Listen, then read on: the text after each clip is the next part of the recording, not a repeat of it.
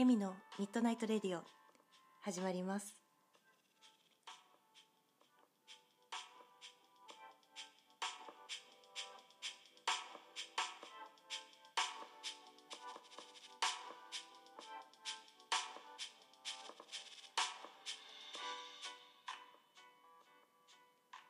こんばんはエミです、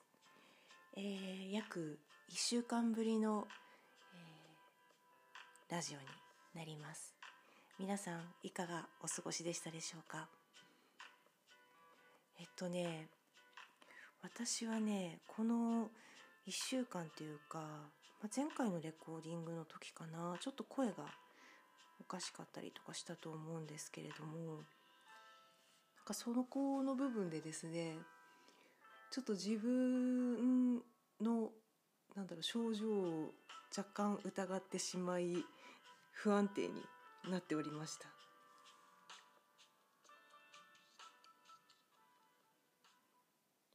というのはですねあの私花粉症があるんですけれども杉よりヒノキの方が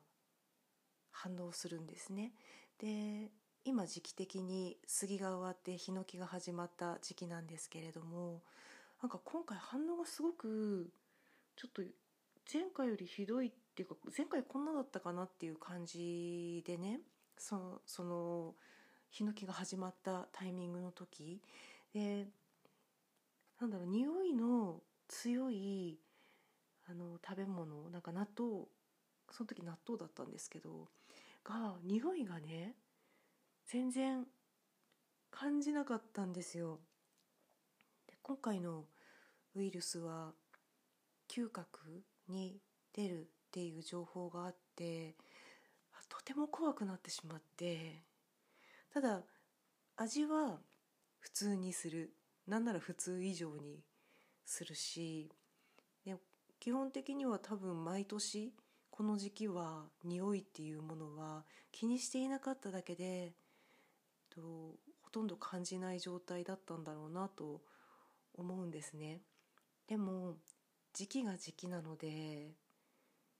もう自分でもわからないからそれはみんな一緒だと思うんですけれどもちょっとねえもしかしたらもしかするのかしらと思ってそこから、ま、これまでの1週間くらいすごく注意深く自分をのなんだろう体調とかもう熱も測ってみたりとかなんかそういうことをしてあの毎日こう匂いをねちょっとなんだろう今日は匂匂い感じるかしらとかこうやってみたりとかね。あとその杉のかあ杉じゃないや。ヒノキの花粉の情報を見ながらあ今日はでも少ないってなってるな。確かにあの匂いは感じるなとか。なんかちょっとこう確認をすごくしながら本当にちょっとハラハラしながらこの1週間くらいは本当に外に全く出ずに自分の様子を、えーと、注意深く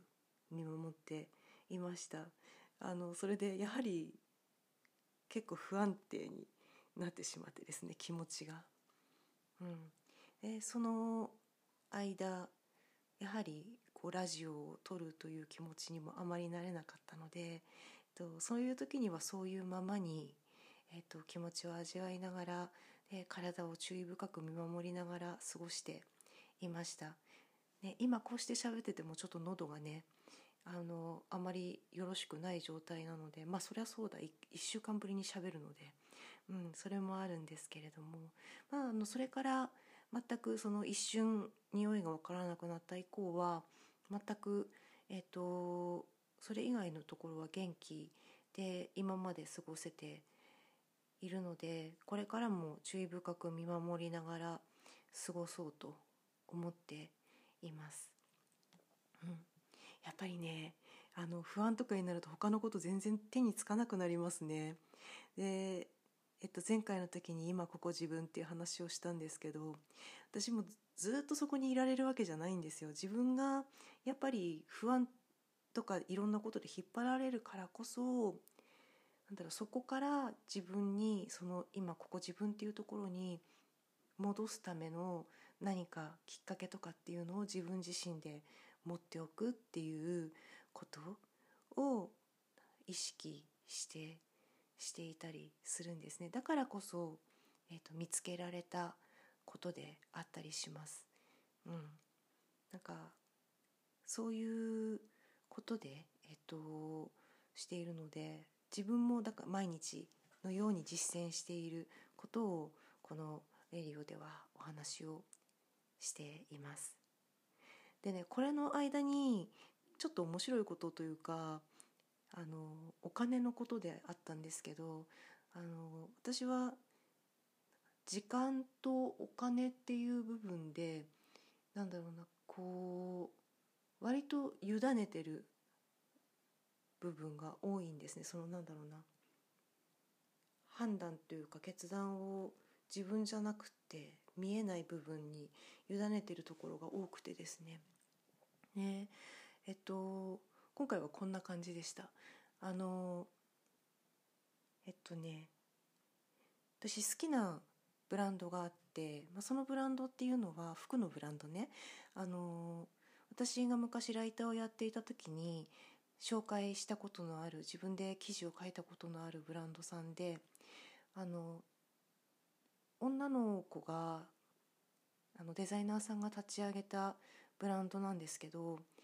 あのインドの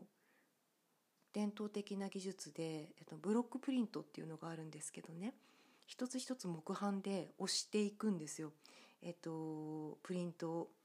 でそういうのの技術があるんですけどそこで単身一人でインドに乗り込んで自分で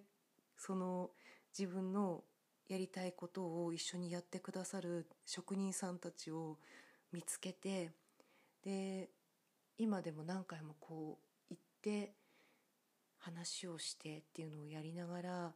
あの服を生み出しているブランドがあるんですけれども、えー、そこの服が大好きでちょっと可愛らしいテイストなんですけどね。可愛らしい中であの結構あまりなんだろうな。可愛くないじゃないな。えっ、ー、とちょっとクールな感じのデザインのものを選ぶのが好きで。でその方の作るパターン服の形っていうのもすごく体が綺麗に見える形を作っていたりするのでそれも実はファンのその好きな理由の一つだったりするんですがでそこの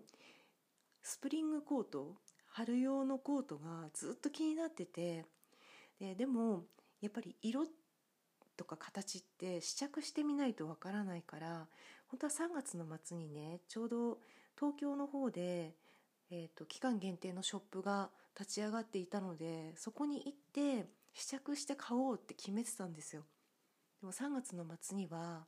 えー、なるべく外出を自粛で状況もちょっと悪くなってきているっていう状態だったのでえっと諦めたんですねだからそこまで頑張って待ってたのに行けなくなってでしかも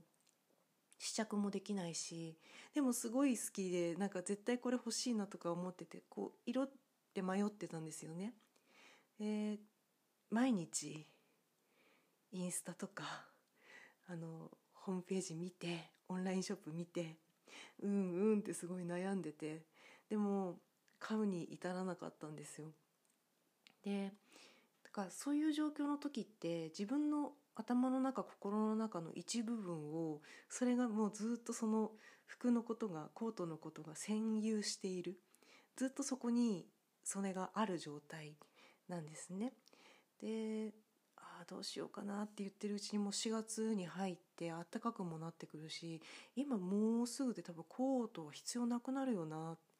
だからこれはちょっと諦めてまあ、次のシーズンにしたらいいのかなとかなんかそういう迷いも出てきて。でも毎日見てていや買えよって感じなんですけどデザイナーさんも知り合いなんだから相談すればいいんですけどねそれもしないでいたんですよ。そしたらあの今なんだろうな。まずカード私カードを使ってセッションをしたりもするんですけれども何個かもう使わなくなったカードがあってですね。でそのカードをもう売りに出そうと。私の手元にあっても使わないから使う人に巡っていった方がいいのでで買い取りをしてくれるところがあるっていうのを見てたのででそこにえっと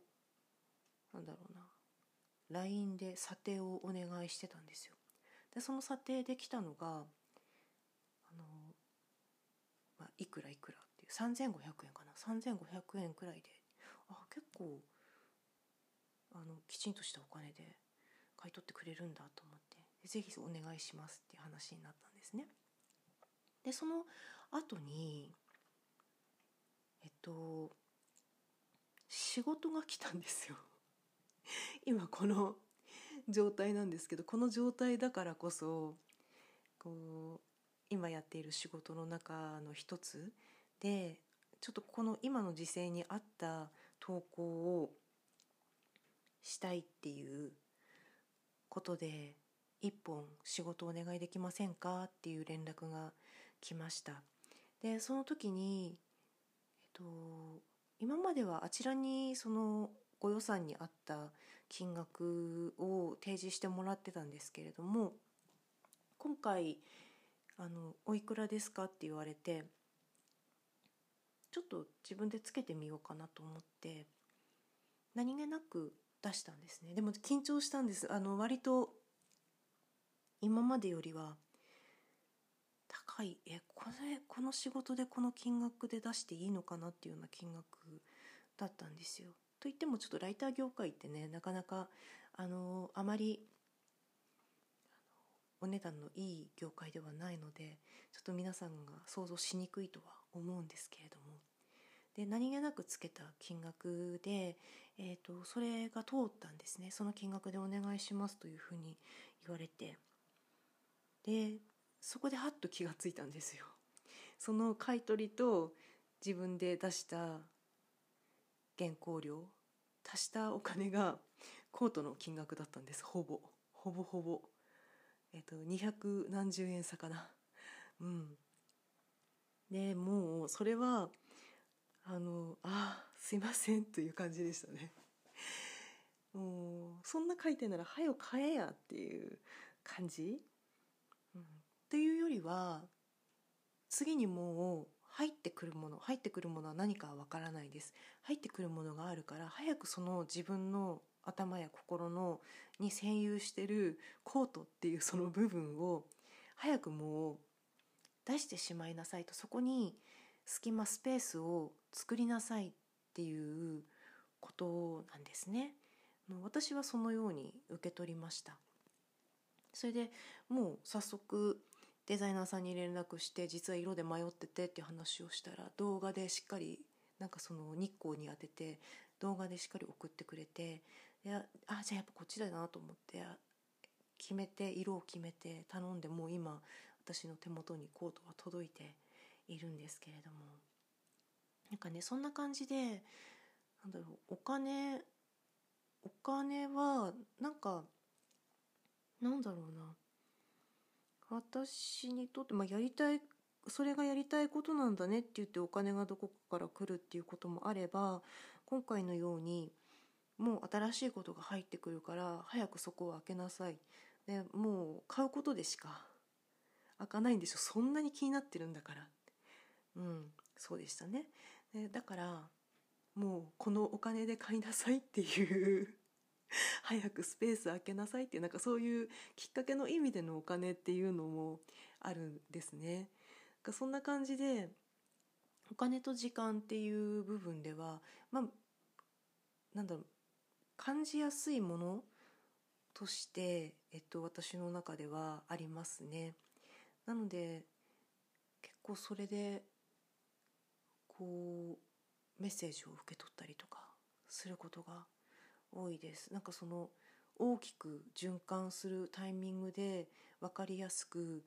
こうよくメッセージが来るっていうことがあると思うんですがなんかそれの中ではそうですね時間とお金結構多いかもしれないですね。うん、そうなんです。なんか今日はその話を、ね、久しぶりにちょっと久しぶりにお話をするので自分もこうなんだろうエンジンをかける意味でも最近の話をしてみたいなと思って話をしてみました。うん、あそうそう投稿をね紹介しようと思っていたのですよ本日は。えー、4月のテーマお題に対して投稿をいただきました。えーと、今回のね4月のお題は2つあって新生活とリラックスなんですけれどもリラックスの方に投稿をいただいたんですね。あのあなたのリラックス方法を教えてくださいという形で、えーと、募集をしておりました、えー、ラジオネーム前世は修行僧さんからいただきました。ありがとうございます。DJ エミさんおしょうさんこんにちは。こんにちは、えー私のリラックス方法は音楽仏教のお経やご神言を聞くことです。おなかなかマニアックですね。音楽ジャンルは洋楽を聴きます。英語が得意ではないのですが自分の好きなアーティストのメロディーラインやボーカルの歌声に癒されるからです。ちなみに J-POP は好きなアーティストはいますが普段ほとんど聞きません。なぜかというと歌詞が母国語ですから無意識に歌詞を頭で追って聞いてしまうので頭が疲れてきます。あこれちょっとわかるな。洋楽はふわっと聞き流せるけど J−POP は聞き流せない感覚があります。うんうんうん。ちなみにお経やご神言を聞くと自分の邪念やいらない思考が振り払われる気がいたします。笑い。すごいですね。これどっちから触れようかな。えーとねどうしようかな。あじゃあえっ、ー、と音楽の方うん。これすごくよくわかります。あの私もそうそういうところあるなと思ってこう日本語だと歌詞の方を追うしなんか歌詞から連想される思い出も多かったりとかあとはなんだろうその状況がよりリアルに浮かんだりとかして確かに頭が休まるっていう感じではないんですよね。何かの感情に浸るとかだったらこう割となんだろうな日本語だったらやっぱり浸るのにはこう情景が浮かぶ方がいいので合ってるかなと思うんですけれどもこうリラックスするのにはうん。言葉がわからない曲の方がいい、うん、これはすごい私もそう思います。であのアーティストさんのその声であったりとか歌い方メロディーラインっていうところでもうそれだけでも感情とかっていうのは伝わってきたりとかするのでなんだろうな。そうね。だけどそれは言葉じゃないからそのまま感覚で入ってくる感じなのかなこういうふうに前世は修行僧さんが書いてくださってあそうそうそういうことだったよねって思いました。うん、私はあの好きなグループがあの K-POP が好きで K-POP が好きっていうよりはそのグループが好きでやはりあの言葉は意識すればあの韓国語を習っているので聞き取れたりはしますけれどもさらっと聞いてる分にはやはりなんだろうな歌声もその音楽のメロディーの一部のような感じで聴けるので頭はやはり全く使っていなくてリラックスしたりとかなんかちょっと気持ちがうーんと元気になったりとかそういう風になるなと思いますそれは多分前世は修行僧さんの洋楽とすごく似ているんじゃないかなと思います。うん、でこういうふうに言葉にして説明するっていうのはきっと上手な方なんですね。うん、すごくあそういうことなんだなって私もはっと気づかせていただきました。でそれでですねあれですよお経やご神言ですよ。あの私、えー、っとこの方は存じ上げていて最近仲良くさせていただいているんですけれどもインスタライブもされているんですがそこで聞いたところによるとあのお経やご神言をイヤホンで聞くとおっしゃってました。私の聞き間違いでなければ。あのね私ご神言はお経はねあのなんだろう。法事とかでも聞いたことがあるしイメージができたんですけどご神言ってなんだろうって思ってちょっと検索して聞いてみたんですよ。結構激しいやつね。うん。あのなんだろうごま行とかそういう感じでそういう時に使うのかな。ちょっと私は詳しくはないんですけれどもあのこれをイヤホンで聞いているのかって思ってあつわものだなって感じました。この前世が修行僧だからっていうところがやはり大きく関係しているんだろうなと感じます。今この投稿をいただいてからしばらくもう10日くらい経ってしまったんですけれども今も聞いていらっしゃるのでしょうか？パワーアップされているのでしょうか？ちょっと興味があるところです、えー、前世は修行僧さん投稿ありがとうございました。いつも聞いてくださってありがとうございます。とても嬉しいです。またぜひあの投稿お待ちしております。ありがとうございました。うん。ああなんかこういうふうに投稿をいただいて紹介できるっていうのはすごく嬉しいですね。ねラジオっぽいしね。少しずつこうなんだろうコーナーみたいなのも作っていってうん。もう少しラジオっぽい感じにしていったりしてもいいのかな。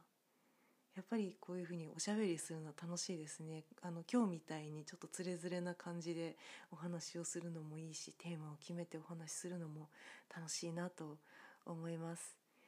あのやっと私の軸というかうん、気持ちも今ここにありますのでまたこうしてお話をお届けしていけたらと思います。